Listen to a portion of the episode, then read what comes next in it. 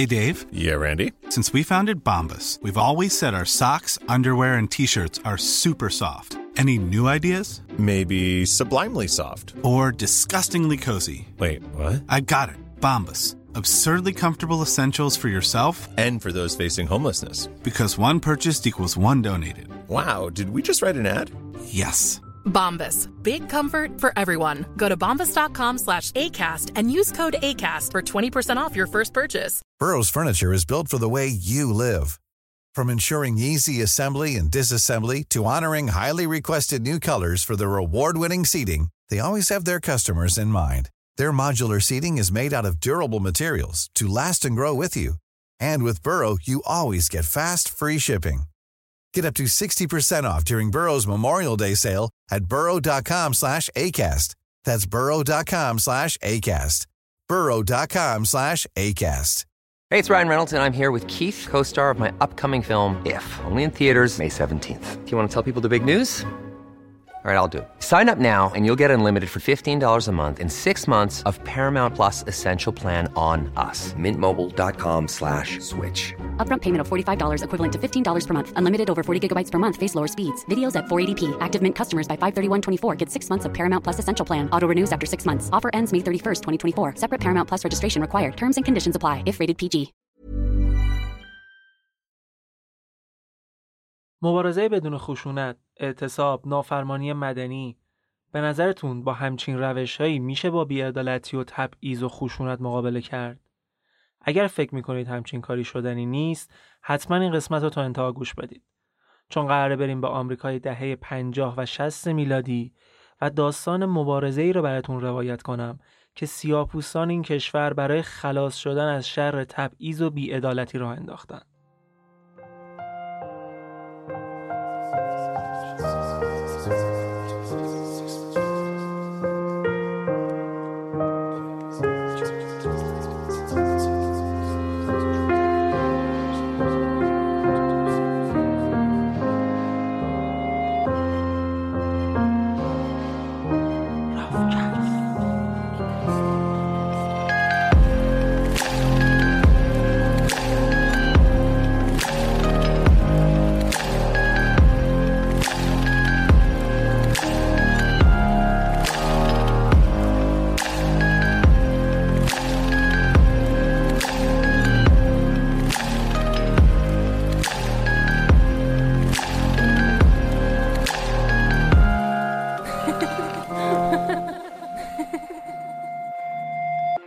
سلام، من ایمان نجادهت هستم و این 29مین قسمت راوکسته.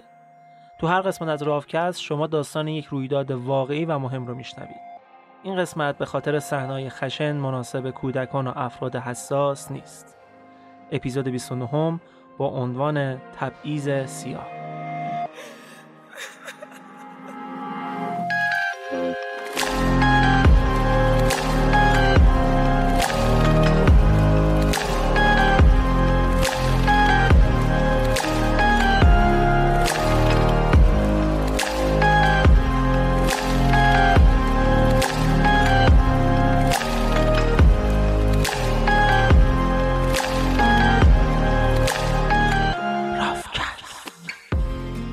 اسپانسر این قسمت مجموعه فرهنگی آبیه.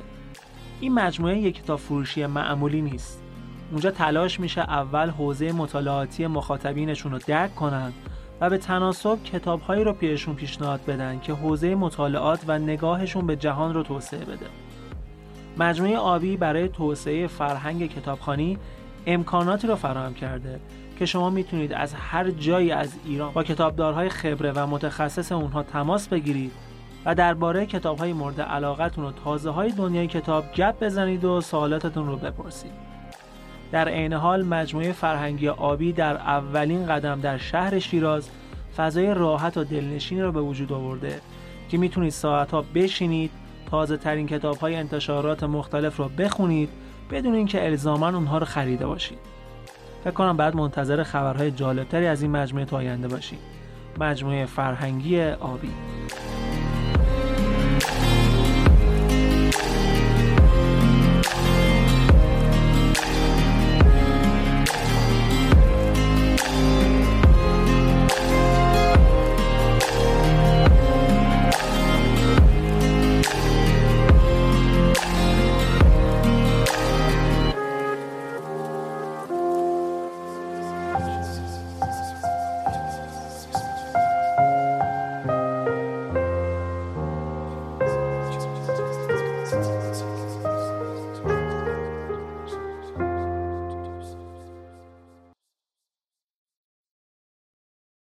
بعد از جنگ داخلی آمریکا که سر لغو قانون بردهداری بود، ایالت‌های جنوبی که تو جنگ شکست خورده بودن هنوز اون حس نجات پرستی و خودبرتربینی خودشون رو داشتن.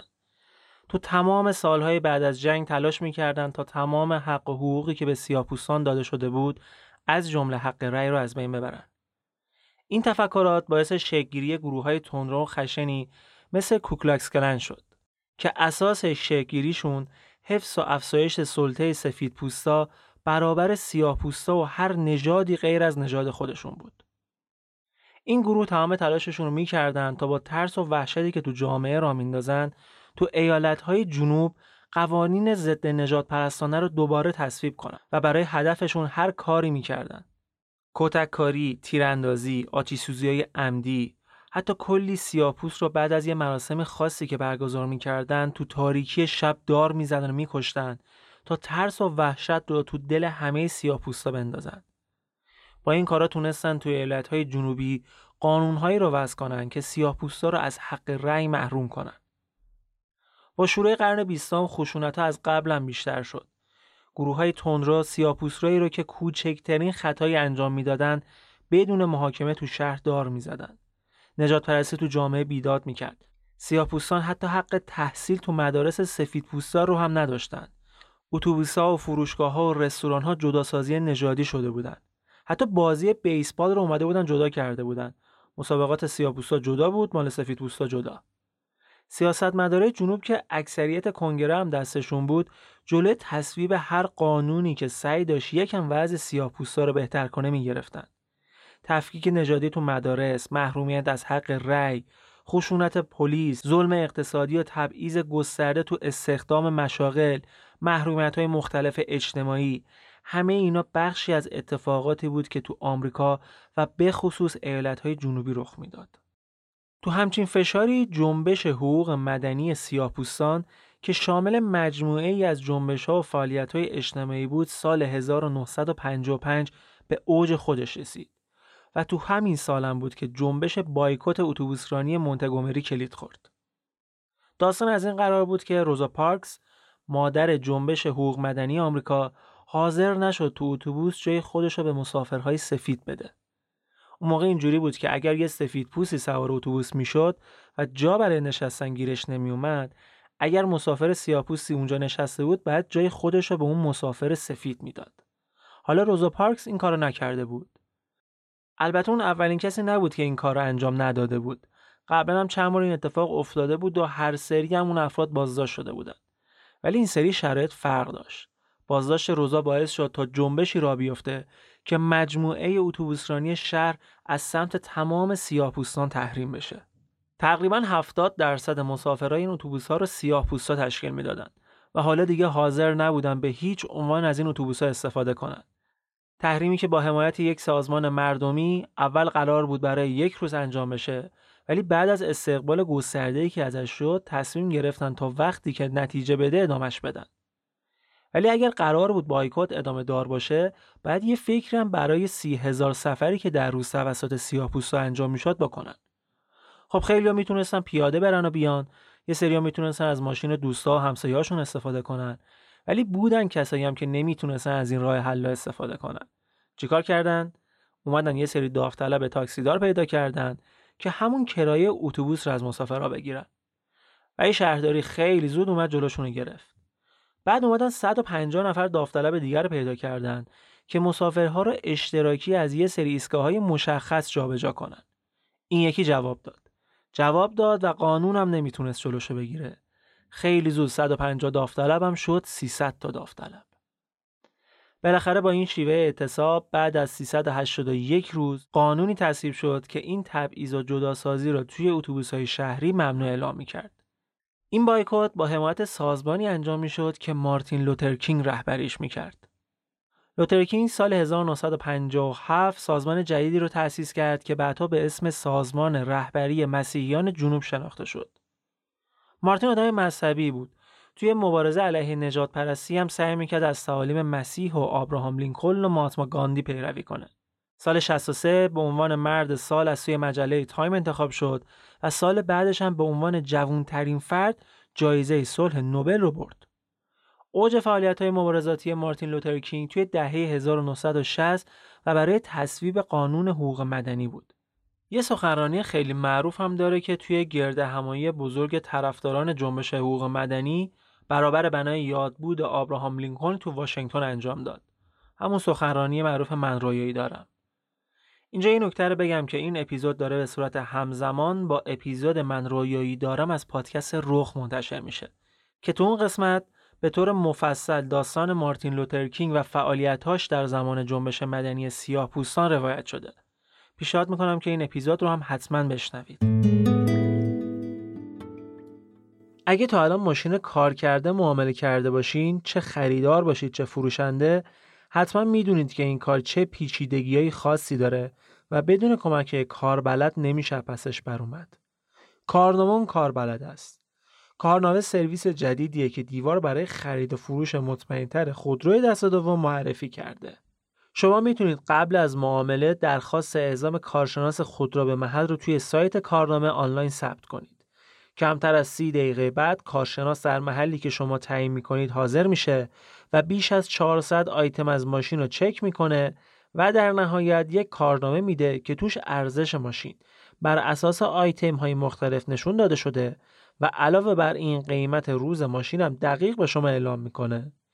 کارنامه کد تخفیف هم برای شنونده های راوکست گذاشته که شما با این کد میتونید 20% ازشون تخفیف بگیرید. کد تخفیف راوکست. پس اگه خواستید ماشین دست دو بخرید، باید کارنامه ماشین رو ببینید تا یه وقت گنجیش رو جای قناری بهتون نفروشن. پیشنهاد میکنم به صفحه اینستاگرام کارنامه مراجعه کنید و کلی چیز باحال ببینید. لینکش رو توی توضیحات پادکست میذارم. اما با وجود پیروزی که بایکوت اتوبوسرانی مونتگومری داشت، خشونت‌های سفیدپوستا علیه رنگین پوستان کمتر نشده بود. برای مثال دقیقاً تو همین سال قتل امت تیل پسر سیاه‌پوست 14 ساله اتفاق افتاد. امت به جرم همکلام شدن و سود زدن برای یه زن جوون متأهل توسط دو نفر که یکیشون شوهر اون زن بود دزدیده شد. تا سرحد مرگ کتک خورد، چشمش رو از کاسه در آوردن، به سرش شلیک کردن و جسدش رو انداختن توی رودخونه. هر دو مرد سفیدپوست هم بعد از دستگیری تو اولین جلسه دادگاه تبرئه شدن. اتفاقی که روزا پارکس توی اتوبوسرانی مونتگومری رقم زد دقیقاً 100 روز بعد از این فاجعه بود. روزا به مادر امت گفته بود چیزی که باعث شد من از جام بلند نشم صورت امت بود که تمام مدت جلوی چشمام بود. توی یه مورد دیگه جسی واشنگتن نوجوان سیاه‌پوست و معلول ذهنی بود که کشته شد. جسی به جرم تجاوز و قتل همسر کارفرماش بازداشت شد. پلیس جسی رو نزدیک خونه کارفرماش دستگیر کرده بود و هیچ مدرک جرمی هم علیهش نداشت جز اعترافی که زیر کتک ازش گرفته بودن. روز محاکمه دادگاه جسی رو به جرم قتل به اعدام محکوم کرد. ولی درست بعد از محاکمه حاضرین دادگاه جسی رو از ساختمون کشیدن بیرون و سفیدپوستای تندرو با چوب و چماق افتادن به جونش. گوشا و انگشتاشو قطع کردن و زنده زنده سوزوندنش و جسدش از بالای درخت آویزون کردن. کنارش هم روی یه کارت پستال نوشتن این باربیکیویی بود که دیشب داشتیم. اوج وحشیگری هم موقعی بود که آلت جنسیشو بریدن و کنار بقیه تیکه‌های بدنش فروختن. قتل جسی چیزی بود که بعداً به نام لینچ کردن مشهور شد. لینچ کردن تو تاریخ آمریکا به معنای اعدام یک آدم معمولاً به روش دار زدنه که این کارو مردم عادی و بدون هیچ گونه محاکمه‌ای انجام میدن. این روش اعدامو یه وقتایی هم گروه‌های تبهکار برای زهر چش گرفتن انجام میدادن. تعداد خیلی زیادی از سیاه‌پوستای آمریکایی همینجوری کشته شدن. بیشتر اتهاماتی هم که برای لینچ کردن استفاده می‌کردن ادعای تجاوز و رابطه جنسی مرد سیاه‌پوست با زن سفیدپوست بوده. سفیدپوستا با این لینچ کردنها که تبدیل به آیین شده بود با قربانی کردن سیاه‌پوستا سعی داشتن که به کل جامعه رنگین پوستا هشدار بدن و برتری سفیدها رو نشون بدن تا هیچ کس نتونه این تفاوت و سلطه‌گریشون رو زیر سوال ببره. و چیزی که خیلی خیلی ناراحت کننده بود این بود که همونطور که گفتیم این اتفاق به یه مراسم آیینی تبدیل شده بود که خانواده‌ها دست تو دست هم برای دیدنش می‌رفتن و وای می‌ایستادن تماشا. این رفتارهای خشن و تبعیض‌آمیز بین بچه‌ها تو مدرسه هم کشیده شده بود. با اینکه طبق قانون جداسازی نژادی تو مدارس دولتی ممنوع بود، ولی پیروی نکردن از این قانون تو شهر لیتل راک ایالت آرکانزاس داستان شد. فرماندار ایالت مخالف این بود که سیاه‌پوستا و سفیدپوستا با هم توی مدرسه درس بخونن. حالا از این طرف هم 9 تا دانش آموز سیاه‌پوست تونسته بودن قانوناً جواز تحصیل توی یکی از دبیرستان‌های خوب شهر رو بگیرن. ولی بعد از ثبت نام و روز اول مدرسه فقط یک نفر از این 9 نفر حاضر شد توی کلاس‌های درس شرکت کنه. همون روز اول هم کلی توهین و فحش و آزار و اذیت دید. پلیس مجبور شد حتی برای حفظ جونش سوار ماشین‌های گشتیش کنه. روزهای بعد رئیس جمهور وقت آیزنهاور شخصاً دستور حمایت و اسکورت این 9 تا دانش آموز و موقع رفت آمد به مدرسه سپرد به نیروهای فدرال. ولی فقط کافی بود بچهای سفیدپوست یه جایی تو مدرسه این سیاه‌پوستا رو تنها گیر بیارن. اون موقع دیگه زندگی رو براشون جهنم می‌کردن. به جز بچه‌ها، مدیران مدرسه هم جلو پای بچه‌ها سنگ می‌انداختن. اینقدر شرایط رو براشون سخت کردن که فقط یکیشون تونست سال تحصیلی رو تموم کنه. بقیه‌شون یا بیخیال درس و مشق شدن یا به خاطر مشکلات انضباطی ساختگی از مدرسه اخراج شدن. ولی از اونجایی که دولت بیخیال حمایت از یکپارچه‌سازی نژادی مدارس نمی‌شد، مقامات ایالتی هم اومدن تمام مدارس دولتی توی شهرهای مختلف ایالت رو تعطیل کردن. خشونت‌ها توی سطح شهر هم هنوز ادامه داشت. سازمان کوکلاکس کلن چپ و راست حمله‌هایی را علیه فعالان مدنی سیاه‌پوست انجام میداد که کار را به خشونت‌های مسلحانه کشوند. وقتی که به خونه ویلیامز، رهبری که از این سازمان‌های مدنی که حافظ منافع سیاه‌پوستا بود حمله شد، افراد این سازمان هم به صورت مسلحانه پاسخ این حمله را دادند. سرخپوستای شهر هم جداگانه حمله مسلحانه را علیه کوکلاکس کلن انجام دادند که نتیجهش دستگیری رهبر کوکلاکس کلن ها به جرم تحریک برای شورش بود. البته این دستگیری ها و دادگاهی ها زیاد جدی نبودن که همین مشکل بیشتر میکرد. مثلا توی یه مورد بعد از تبرئه چند تا مرد سفیدپوست که به جرم تجاوز به سیاه‌پوست دستگیر شده بودن، ویلیامز رسما اعلام کرد که دیگه از این به بعد داستان فرق داره. بس هرچی چی نگفتیم. از الان به بعد خشونت رو با خشونت جواب میدیم. البته این موضع‌گیری ویلیامز باعث شد که از پستی که داشت برکنار بشه، ولی اکثر شعبه‌های سازمان توی شهرهای مختلف ازش حمایت کردند. ویلیامز کنار همسرش اعتقاد داشتن که باید مبارزه مسلحانه رو شروع کنن. مقاله منتشر کردند، کتاب کاکاسیاهای اسلحه به دست رو منتشر کرد. حرف خاصش هم این بود که کنار مبارزه مدنی و تحصن باید یه جایی هم دست به اسلحه برد و مقابله به مس کرد. این دیدگاه مخالفانی داشت مثل مارتین لوتر کینگ و موافقانی هم داشت مثل روزا پارکس که تو مراسم تدفین ویلیامز شجاعت و عهدش به آزادی رو ستایش کرد. به هر حال شیوه مبارزه‌ای که ویلیامز راه انداخته بود و خیلی هم انجامش میدادن مثل یه چاقوی دولبه عمل میکرد. هم اعتماد به نفس سیاه‌پوستا رو برای دفاع از حقوقشون بالا برده بود، هم سفیدپوستا کینه بیشتری از اونا به دل گرفته بودن. ولی کنار این مدل مبارزه فعالیت‌های بدون خشونت هم همچنان ادامه داشتن و گسترده‌تر هم می‌شدن. سال 58 سیاه‌پوستان تحصن‌هایی را توی فروشگاه‌های داکام انجام دادن. دلیلش هم تفکیک صندلی‌های فروشگاه بر اساس رنگ پوست بود. این تحصن‌ها 3 هفته طول کشید و آخر سر مدیر فروشگاه مجبور شد که تفکیک صندلی‌ها تو تمام شعبه‌هاشون رو لغو کنه. همزمان این تحصن‌ها به اکثر شهرهای ایالت‌های جنوبی و فروشگاه‌ها و رستوران‌های مختلف کشیده شد که تو چندین مورد پلیس با خشونت تحصن کننده ها رو از سالن‌ها می‌کشید بیرون و بازداشت می‌کرد. این تحصن‌ها تو سکوت کامل انجام می‌شد. حتی معمولاً یه فضایی رو هم برای سفیدپوستایی که احتمالاً می‌خواستن ازشون حمایت کنن می‌ذاشتن. اونا تونسته بودن توجه خیلی زیادی رو سمت خودشون جلب کنن و بشن تیتر اول روزنامه‌های مهم کشور. کم کم از سالن‌های غذاخوری و فروشگاه هم کشیده شد کارشون به پارک‌ها، کتابخونه‌ها، سینماها، موزه‌ها و ساختمان‌های مهم شهرهای دیگه. 1-2 سال بعد از شروع این تحصن‌ها مسافرت‌های آزادی شروع شد. مسافرت‌های آزادی سفرهایی بودند که فعالان مدنی با اتوبوس به ایالت‌های مختلف جنوب کشور انجام می‌دادند تا مطمئن بشن که توی این اتوبوس‌ها، پایانه‌ها، سالن‌های غذاخوری و سرویس‌های بهداشتی هیچ جداسازی انجام نشده باشه. این کار بدون خطر هم نبود البته. اعضای کوکلاکس کلن چند بار به این اتوبوس‌ها حمله کردند.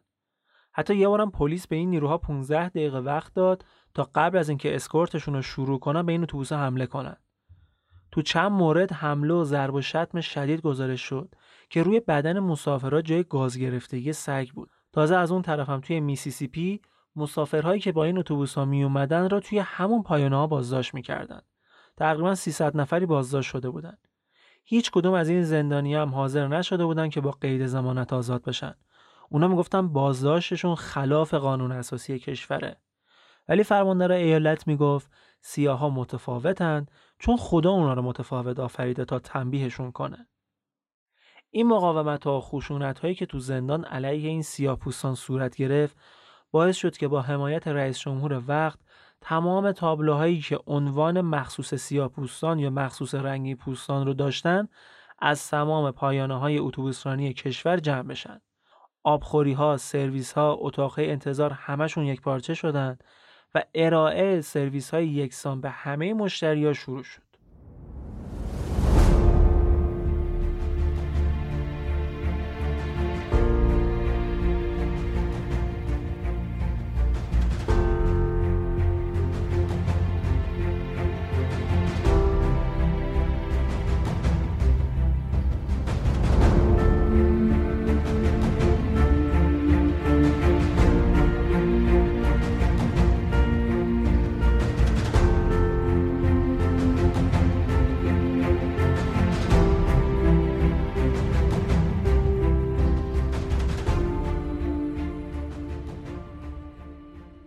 بعد از مسافرت‌های آزادی، رهبران سیاه‌پوست محلی توی میسیسیپی از گروه‌های دانشجویی خواستن تا کمک کنن که حق ثبت نام برای رأی دادن توی انتخابات و سهم داشتن تو آینده سیاسی کشور به دست بیارن. میسیسیپی یه سری قوانین سختگیرانه داشت که کنار خشونت‌هایی که زمان برگزاری انتخابات برای جلوگیری از رأی دادن سیاه‌پوست انجام می‌دادن، جامعه رنگی پوستان را از پروسه انتخابات کاملا دور میکرد و باعث میشد که هیچ سهمی از کرسی‌های مختلف نداشته باشد. سال 1961 مؤسس کمیته دانشجویی همکاری‌های خشونت پرهیز اولین پروژه ثبت نام رأی دهنده‌ها را توی میسیسیپی شروع کرد. تلاش‌های این کمیته قانونگذارهای ایالتی و محلی، شورای شهروندان سفیدپوست و سازمان کوکلاکس کلن را حسابی عصبانی کرد. باعث شد دوباره دست به خشونت بزنن. فعالان مدنی کتک خوردن، کلی آدم دستگیر شد، دفاتر این گروه ها رو آتیش زدن و حتی یه نفر هم به قتل رسوندن. کنار تحصن هایی که سیاه‌پوستان انجام میدادن، راهپیمایی های بدون خشونتشون هم به راه بود. یکی از بزرگترین راهپیمایی هایی که فعالان مدنی برای گرفتن حقشون انجام دادن و تأثیر بسیار بسیار مهمی در تاریخ آمریکا داشت، راهپیمایی بود که 28 اوت 1963 تو واشنگتن پایتخت ایالات متحده انجام شد و مارتین لوتر کینگ در 100مین سال صدور فرمان اعلامیه آزادی برده‌ها توسط ابراهام لینکلن یکی از معروف‌ترین سخنرانی‌های تاریخ را انجام داد. I have a dream that one day even the state of Mississippi, a state sweltering with the heat of injustice, sweltering with the heat of oppression, will be transformed into an oasis of freedom and justice. I have a dream that my four little children will one day live in a nation where they will not be judged by the color of their skin, but by the content of their character. I have a dream today.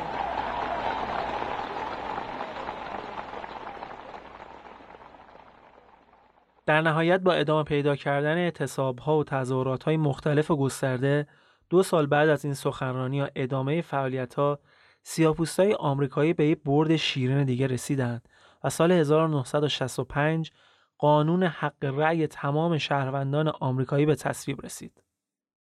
این پیروزی کنار آزادی خرید و فروش ملک و املاک برای رنگین پوستان و اعطای جایزه صلح نوبل به مارتین لوتر کینگ که همشون توی بازه زمانی کوتاه اتفاق افتادن، امیدشون برای پیروزی نهایی تو راه لغو سلسله تبعیض‌هایی که دهه‌ها و یا حتی سده‌ها بود علیهشون اعمال می‌شد رو زنده نگه می‌داشت. تا اینجا در مورد روزا پارکس مختصر گفتیم که اگه دوست دارید بیشتر در موردش بدونید، حتما پیشنهاد میکنم که اپیزود نشستن برای برخاستن پادکست آن رو گوش بدید. در مورد مارتین لوتر کینگ هم که قرار شد اپیزود من رویایی دارم از پادکست رخ رو بشنوید. اما حالا میخوام در مورد یکی از مهره‌های کلیدی این داستان حرف بزنم براتون. نمیشه از جنبش مدنی سیاه‌پوستان آمریکا صحبت کرد و چیزی از مالکوم ایکس نگفت. مالکوم ایکس یکی از شخصیت‌های بسیار مهم و یکی از بازیگران اصلی این جنبش‌ها بود که بهتره بیشتر در موردش بدونیم. شخصیتی که شاید به اندازه لوتر کینگ شناخته شده نباشه و اصلا ندونید که کی بود و چی کار کرد و چه سرنوشتی داشت. مالکوم ایکس سیاه‌پوست مسلمانی بود که همراه رفیق الایجا محمد رهبر گروه ملت اسلام بود. مالکوم از مخالفان مبارزه بدون خشونت بود. اون کلاً سفیدپوستا رو دشمن خودشون میدونست. به خاطر همین یه جاهایی یه زاویه‌هایی هم با مارتین لوتر کینگ داشت. یه وقتایی مثلا علنا مسخرهش میکرد.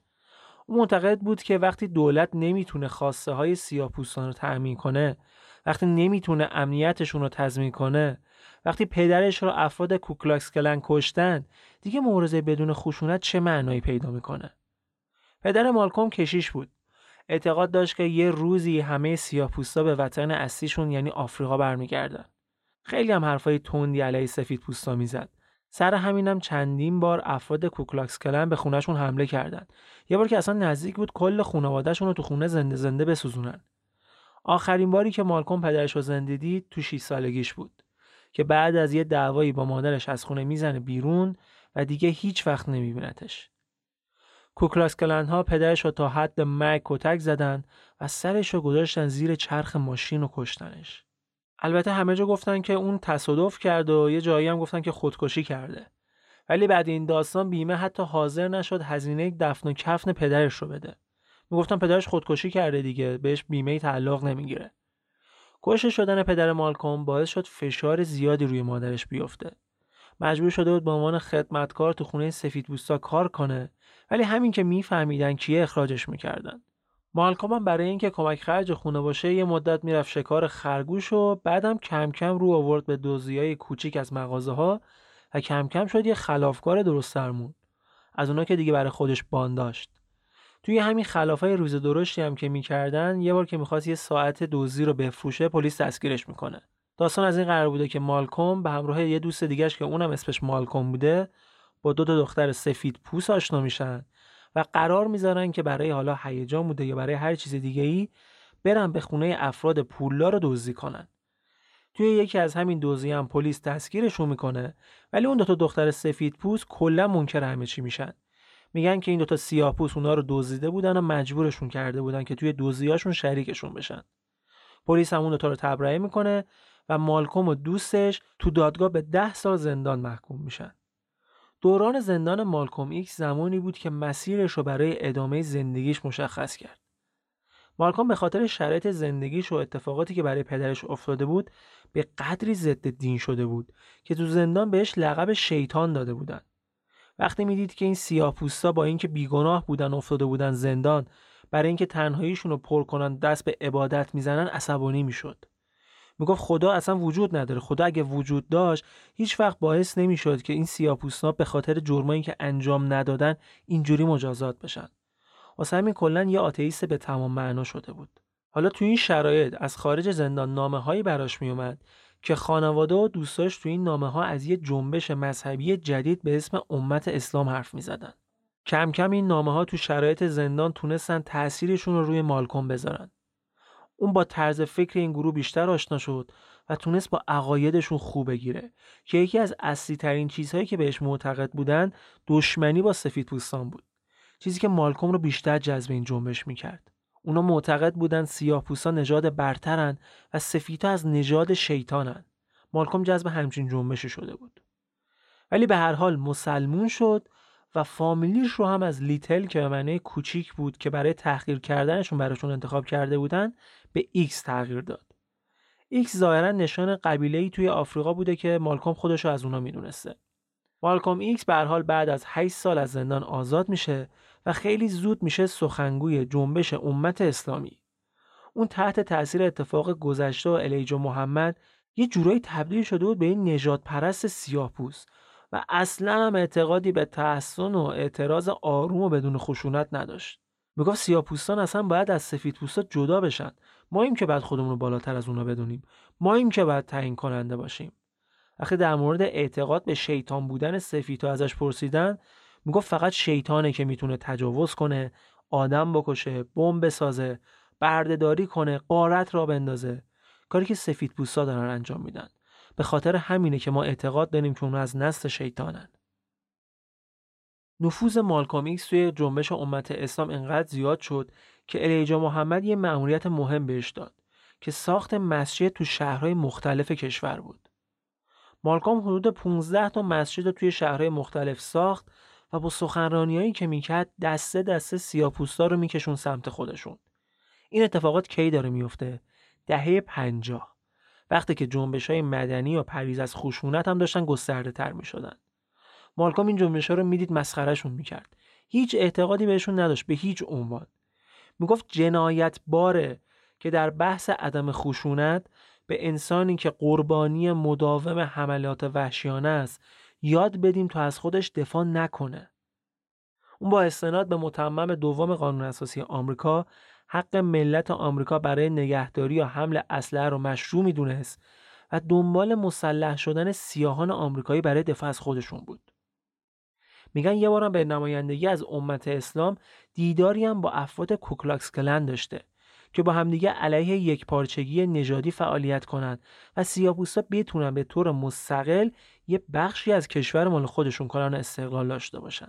جداسازی که سفیدپوستای تندرو هم دنبالش بودن. جنبش‌های مدنی داشتن خودشون رو می‌کشتن که جداسازی‌ها تموم بشه، حق رأی داشته باشن، ولی امت اسلام و مالکوم ایکس میگفتن اتفاقا ما باید جدا بشیم و تو هیچ انتخاباتی هم شرکت نکنیم. میگفتن همه ما سیاه‌پوستا باید برگردیم آفریقا، اونجا برای خودمون یه کشور جدید داشته باشیم. یه همچین عقایدی داشته. شاید همین طرز فکر بود که باعث شد اون اوایل رابطه خوبی با فعالان مدنی دیگه مثل مارتین لوتر کینگ نداشته باشه. مالکوم کم کم بعد از الیجا محمد شد دومین مرد امت اسلامی. تو زمانی که برای جنبش سخنرانی‌ها تبلیغ می‌کرد، اعضاشون از 500 نفر رسید به چیزی حدود 70,000 نفر. تونسته بود به آدمای سرشناس و محبوب و البته سیاه‌پوست هم نزدیک بشه. رفیق جونجونی محمد علی کلی بود. میگن اصلا کلاً کسی بوده که محمد علی کلی رو مسلمون کرده. به خاطر همین سعی کرد اونم بیاره توی جنبش خودشون که بتونن بیشتر خودشون رو سر زمونو بندازن. ولی محمد علی کلی درخواستش رو رد میکنه و رابطه‌اش رو هم با مالکوم ایکس تموم میکنه. البته خود محمد علی کلی بعدها این کارش رو بزرگترین اشتباه زندگیش توصیف میکنه. جنبش امت اسلام بارها با پلیس آمریکا درگیر شد. توی یکی از این درگیری‌ها توی لس آنجلس وقتی پلیس با دو تا سیاه‌پوست بیرون از مسجد شهر درگیر شد، یهو کلی آدم از مسجد اومدن بیرون. پلیس برای ترسوندنشون چند بار شلیک کرد که یکی از سیاه‌پوستا زخمی میشه. حالا خر بیاره باقالی بار کنیم وسط دیگه. کار انقدر بیخ پیدا کرد که کلی نیروی پشتیبانی برای پلیس اومدن و حمله کردن به مسجد. تو این حمله یکی از کهنه سربازای آمریکایی سیاه‌پوست کشته شد و چند نفر دیگه هم گوله خوردن که یکیشون فلج میشه. یا مثلا توی یه مورد دیگه پلیس یکی از اعضای امت اسلامی بازداشت کرده بود. ولی این آدم زخمی هم شده بود تو درگیری با پلیس. مالکوم ایکس بلند میشه میره اداره پلیس هم میگه که آقا جان این بچه ما رو آزادش کنید بریم. پلیس مخالفت میکنه، میگه نه آزادش نمیکنیم این حرفا. بعد مالکوم ایکس میگه اینجوریه باش. از پنجره شما یه بیرون نگاه بنداز. بعد میبینن که چند صد نفر سیاه‌پوست کت شلوار پوش کلاه به سر بیرون اداره پلیس وایسادن. تقریبا هم همشون مسلح بودن. پلیس همین چی دیگه برمی‌داره این افراد اینا رو آزاد میکنه. مالکوم ایکس هم با نیروهاش بالا میشه میره. این کت شلوار پوشا کیا بودن؟ اینا کسایی بودن که مالکوم ایکس اونا رو تجهیز کرده بود برای مقابله با خشونت‌های پلیس. تقریبا هم همیشه مسلح بودن. کلاً هر جایی که نیاز بود که سیاه‌پوستا از زور استفاده کنن و نیروی نظامی داشته باشن، نیروی شبه نظامی در واقع داشته باشن، از این نیروها استفاده میکرد مالکوم ایکس. ولی کم کم هرچی که بیشتر میگذشت رابطه مالکوم و الیجا محمد رهبر امت اسلامی هم سرد و سردتر میشد.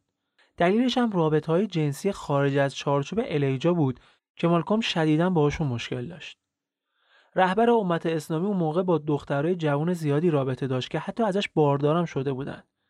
این سردی بعد از ترور جان اف کندی به اوج خودش رسید. بعد از ترور کندی، مالکوم ایکس این اتفاق رو یه جور تقاص میدونست که خدا از رئیس جمهور سفیدپوستا گرفته. این در حالی بود که امت اسلامی خودش یه پیام تسلیت رسمی برای خانواده کندی فرستاده بود. بعد از این اتفاق، الیجا به مالکوم دستور داد که 90 روز روزه سکوت بگیره و دیگه در مورد این موضوع صحبت نکنه. خلاصه بینشون انقدر شکراب شد که مالکوم تصمیم گرفت از امت اسلامی جدا بشه و جدا هم شد و گروهی جدید با گرایش‌های نجات پرستانه سیاه‌پوستی تأسیس کرد. بعد از جدا شدنش از امت اسلام هم بود که برای اولین و آخرین بار یه دیدار خیلی خیلی کوتاه با مارتین لوتر کینگ داشت. این دیدار تو جریان یه سری نشست‌ها و سخنرانی‌ها تو سنا بود که موضوعش بحث در مورد تصویب قانون حقوق مدنی بود که اتفاقا مالکوم هم یه سخنرانی خیلی مهم اونجا داشت. اونجا از تمام آفریقایی تبارهای کشور خواست که دنبال حق رأی خودشون باشن و به هیچ عنوان از حقشون کوتاه نیاد و حتی اگر لازم شد برای دفاع از خودشون به مبارزه مسلحانه رو بیارن. مالکوم بعد از جدا شدنش از امت اسلامی خیلی به سیاه‌پوستایی که مبارزه بدون خشونت انجام میدادن نزدیک شد، ولی هنوز اعتقاد داشت که یه جاهایی لازمه که مبارزه مسلحانه رو هم در دستور کارشون قرار بدن. یکم بعدم رفت سفر حج، حاجی هم شد. حاج شباز خودش میگه این سفر حج نشون داد که اسلام میتونه جدا از بحث نژاد و رنگ تمام مردم رو با هم متحد کنه و این دین میتونه حلال مشکلات نژادی باشه. میگه بعد از حج بود که دیدگاه هم نسبت به نژاد سفید پوستا تغییر کرد. اونجا بود که دیدم چجوری سیاه و سفید ها میتونن کنار همدیگه معاشرت کنن و سفید ها هم میتونن آدمای خوبی باشن. به هر حال حاج شباز بعد از حج کلی سفرم به کشورهای عربی، اروپایی و آمریکایی داشت. رفت امارات، از امارات رفت کوبا، از کوبا رفت فرانسه و انگلیس و برگشت آمریکا. اما بعد از برگشتش به کشور بارها پیام‌های تهدیدآمیز بهش رسید. معلوم نبود این پیام‌های تهدید به قتل و چه گروهی براش میفرستاد، ولی چیزی که مشخص بود این بود که بیشتر از سفیدپوستای تندرو این امت اسلام بود که دشمنش بود. نشریه سخن محمد که برای امت اسلام بود سال 64 توی یکی از شماره‌هاش کارتونی منتشر کرد که تو اون سر قطع شده مالکوم مثل یه توپ میخوره زمین و بلند میشه، بعدش هم یه سری جملاتی از ذهنش میاد بیرون. منتشر شدن این کارتون چند روز بعد از حرفای تند الیجا محمد بود که به رهبر وقت امت اسلام گفته بود متظاهرانی چون مالکوم باید سرشان از بدنشان جدا شود. این حرفا روزهای بعدم بارها از چهره‌های سرشناس امت اسلام تکرار شد. یه جورایی هر کی که جنبش امت اسلام و مالکوم رو دنبال میکرد حس میکرد که این بحث و جدلا بوی خون میده دیگه، به همین راحتی قضیه قرار نیست که تموم بشه. دو روزهای بعد پلیس 2 سوءقصد به مالکوم ایکس رو ثبت کرد که یکیش بمبگذاری تو محل زندگی اون و خانواده‌اش بود. البته به هیچ کی آسیبی نرسید، ولی چند روز بعد توی 21 فوریه 1965 وقتی مالکوم توی نیویورک در حال سخنرانی بود، 3 مرد مسلح با 15 گلوله ترورش میکنن و حاج شباز 39 ساله در دم کشته میشه. هر 3 تیرانداز از اعضای امت اسلام بودن و هر 3 تاشون هم دستگیر شدن و به حبس ابد محکوم شدن. کی سال 66. نورمن باتلر با اسم اسلامی محمد عبدالعزیز که سال 1985 با عفو از زندان آزاد شد و شد رئیس مسجد امت اسلام تو نیویورک. توماس جانسون با اسم اسلامی خلیل اسلام که بعدا از امت اسلامی جدا شد و سال 87 هم آزاد شد و سال 2009 مرد. آخریشون هم توماس هیگن بود که اولین گلوله رو به مالکوم ایکس شلیک کرده بود. اسم اسلامیش هم مجاهد حلیم بود. سال 2010 بعد از 45 سال عفو خورد و از امت اسلام هم جدا شد و بارها توی مصاحبه مختلف از کاری که کرده بود اعلام پشیمونی کرد. تو مراسم خاکسپاری مالکوم حدود 20000 نفر شرکت کردند که بینشون بسیاری از چهره‌های شناخته شده فعال در مبارزات مدنی آمریکا و بازیگران سرشناس کشورم بودند. موقع خاکسپاری کار دفن و تمام و کمال دوستای نزدیک مالکوم انجام دادند. اوسی دیویس یکی از چهره‌های شناخته شده سینمای هالیوود تو این مراسم گفت ما یک شاهزاده سیاه رو از دست دادیم. کسانی هستن که ممکنه از ما بخوان از مالکوم رو برگردونیم و بهش فوش بدیم. بگن اون دیو بوده، متعصب و نجات پرست بوده، دشمن سیاه پوستان و نفرت پران بوده، ولی ما فقط به اونا لبخند میزنیم.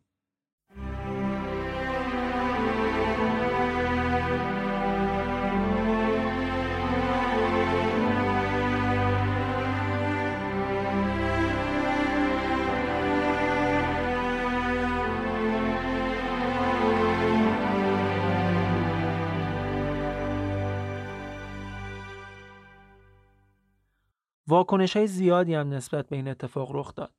مارتین لوتر کینگ توی نامه‌ای به بتی همسر مالکوم تسلیت گفت و نوشت با اینکه ما دید متفاوتی نسبت به مبارزه داشتیم، ولی در اینکه مالکوم دغدغه حق و حقوق سیاه‌پوستا رو داشت هیچ شکی نیست. الیجا محمد هم ترور مالکوم رو تسلیت گفت و هر گونه دست داشتن تو این ترور رو منکر شد. طی چند روز این اتفاق تیتر اصلی روزنامه آمریکا بود. تقریباً همشون این ترور رو محکوم کرده بودند. حتی خارج از آمریکا هم توی کشورهای آفریقایی مثل نیجریه به مالکوم لقب شهید دادن. با اینکه کشته شدن مالکوم ایکس یه شوک بزرگ به جنبش‌های مدنی آمریکا بود، ولی باعث نشد سیاه‌پوست‌ها از خواسته‌هاشون دست بکشن. راهپیمایی‌ها و تحصن‌ها با رهبری بزرگان جنبش مثل مارتین ادامه داشت و در آخرین مورد از این راهپیمایی‌ها مارتین برای حمایت از جنبش کارگران به تنسی میره و درست یک روز بعد از سخنرانی بزرگی که انجام داد توسط جیمز آرتور ری ترور شد و دومین چهره مهم مبارزات سیاه‌پوستان هم کشته شد. بعد از ترور مارتین لوتر کینگ شورش‌های خیلی گسترده‌ای توی شهرهای مختلف آمریکا اتفاق افتاد و یک روز قبل از خاکسپاری حدود 20,000 نفر به دعوت فرزندانش به خیابون‌های منفیس اومدن. اونم تو شرایطی که نیروهای گارد ملی با تانک خیابونا رو بسته بودن و هلیکوپترها بالا سرشون میچرخیدن. روز تشییع جنازه هم 150,000 نفر به دعوت از همسر مارتین راهی مراسم خاکسپاری شدند و یکی از باشکوه‌ترین مراسم‌های تاریخ آمریکا را رقم زدند. و با این خاکسپاری باشکوه جنبش‌های مدنی آمریکا هم کم کم فروکش کرد. سیاه‌پوستان آمریکا برای مبارزات بدون خشونت خودشون بهای سنگینی دادن، بهایی که حتی به قیمت جونشون تموم شد و در نهایت در کنار موفقیت‌های بزرگی که در لغو قوانین جداسازی نژادی، حق رأی و حق خرید و فروش مسکن به دست آوردن، 7 روز بعد از ترور مارتین لوتر کینگ تو 11 آوریل 1968 آخرین الحاقیه قانون مدنی ایالات متحده که حقوق برابر نژادی را به رسمیت میشناخت با امضای رئیس جمهور جانسون اجرایی شد.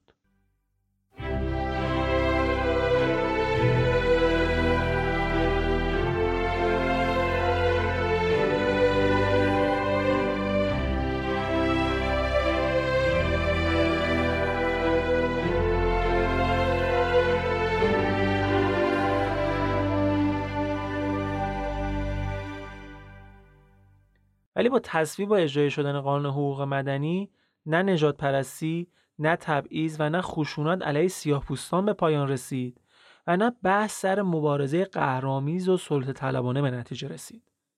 تصویب قانون مدنی که تبعیض بر پایه نژاد، رنگ، مذهب و تبار افراد تو آمریکا را ممنوع اعلام می‌کردم نتونسته بود تغییری اساسی تو وضعیت به وجود بیاره. وضعیت اسفبار زندگی سیاه‌پوستا توی حاشیه شهرها و گتوها با بیکاری افسرگسیخته و خونه‌های بدون امکانات اولیه زندگی همراه بود. در آن واحد داشتن با خشونت همیشگی پلیس و نیروهای شبه نظامی نژادپرست هم سر و کله می‌زدن. هنوز نمی‌تونستن جایی در طبقات متوسط و بالای جامعه داشته باشند و نه نماینده‌ای تو سیاست. این شرایط باعث شد یه جنبشی جدید به اسم جنبش قدرت سیاهان به وجود بیاد. پرسش اصلی که این جنبش مطرح می‌کرد این بود که حقوق مدنی قادر به پاسخگویی نیازهای اونا هستش؟ اونا میگفتن مردم سیاه‌پوست آمریکا چجوری میتونن نه تنها حقوق رسمی شهروندی بلکه قدرت واقعی اقتصادی و سیاسی رو به دست بیارن؟ تو این جنبش سیاه‌پوستای جوان توی چند تا شهر سازمان‌های سیاسی درست کردن که از دلشون حزب پلنگان سیاه بیرون اومد. دلیل این اسم‌گذاری هم این بود که معمولاً پلنگ حالت تهاجمی نداره، ولی اگه بهش حمله بشه دیگه اون خوی درندگیشو نشون میده. پلنگان سیاه شروع کردن به سازماندهی مردم محلات فقیرنشین. اونا با ساختن درمونگاه، پخش غذا توی محلات فقیرنشین، برگزاری کلاس‌های آموزشی، مبارزه با اعتیاد و تشکیل کلاس‌های آموزش سیاسی تونستن تو جامعه سیاه‌پوستان حسابی نفوذ کنن.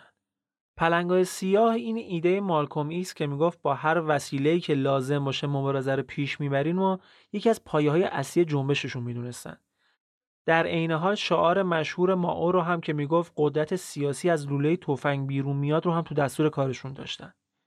این حزبی که اول تو محلات فقیرنشین اوکلند فعال بود، به سرعت به عنوان یک سازمان سراسری تو تمام ایالات متحده فعال شد. توی مدت زمان کوتاهی هم به یکی از قطب‌های اصلی جنبش سیاهان تبدیل شدن. اونا تونستن به جز افراد فقیر، بخشایی از جامعه روشنفکری و هنرمندان رو هم جذب مبارزه غیر مسالمت آمیز خودشون کنن.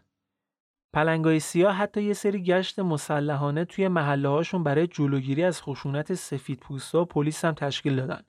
حتی اومدن یه سری جوون مسلح سیاه‌پوستی که کت و کلاه چرمی سیاه تنشون بود و فرستادن مجلس ایالتی کالیفرنیا تا با توجه به متمم دوم قانون اساسی علیه تصویب لوایحی که هدفشون خلع سلاح سیاه‌پوستا بود اعتراض کنند.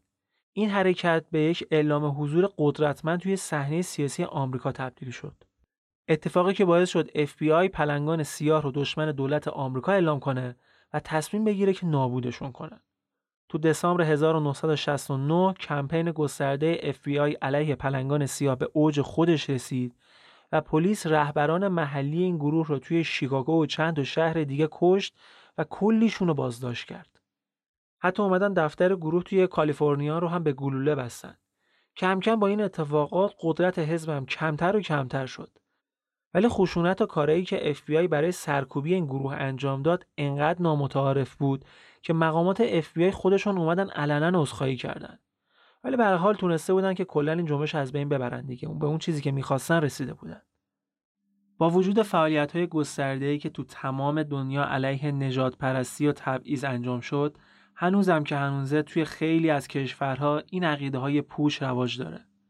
هنوز هستن کسایی که دیگران رو از روی رنگ پوست، نژاد، لهجه، مذهب و حتی چهره قضاوت میکنن و بر اساس همین طرز فکر به بقیه آسیب میرسونن. واقعا کیه که بتونه خودش رو نژاد خالص یا نژاد برتر بدونه؟ اونم تو زمانه‌ای که مردم از قومیت‌های مختلف، از مذاهب مختلف، از رنگ‌های مختلف قرن‌هاست با هم معاشرت دارن، با هم زندگی میکنن، با هم بچه دار میشن و با هم میمیرن بدون اینکه رنگ و نژاد و مذهبشون بتونه لحظه‌ای مرگشون رو به عقب بندازه.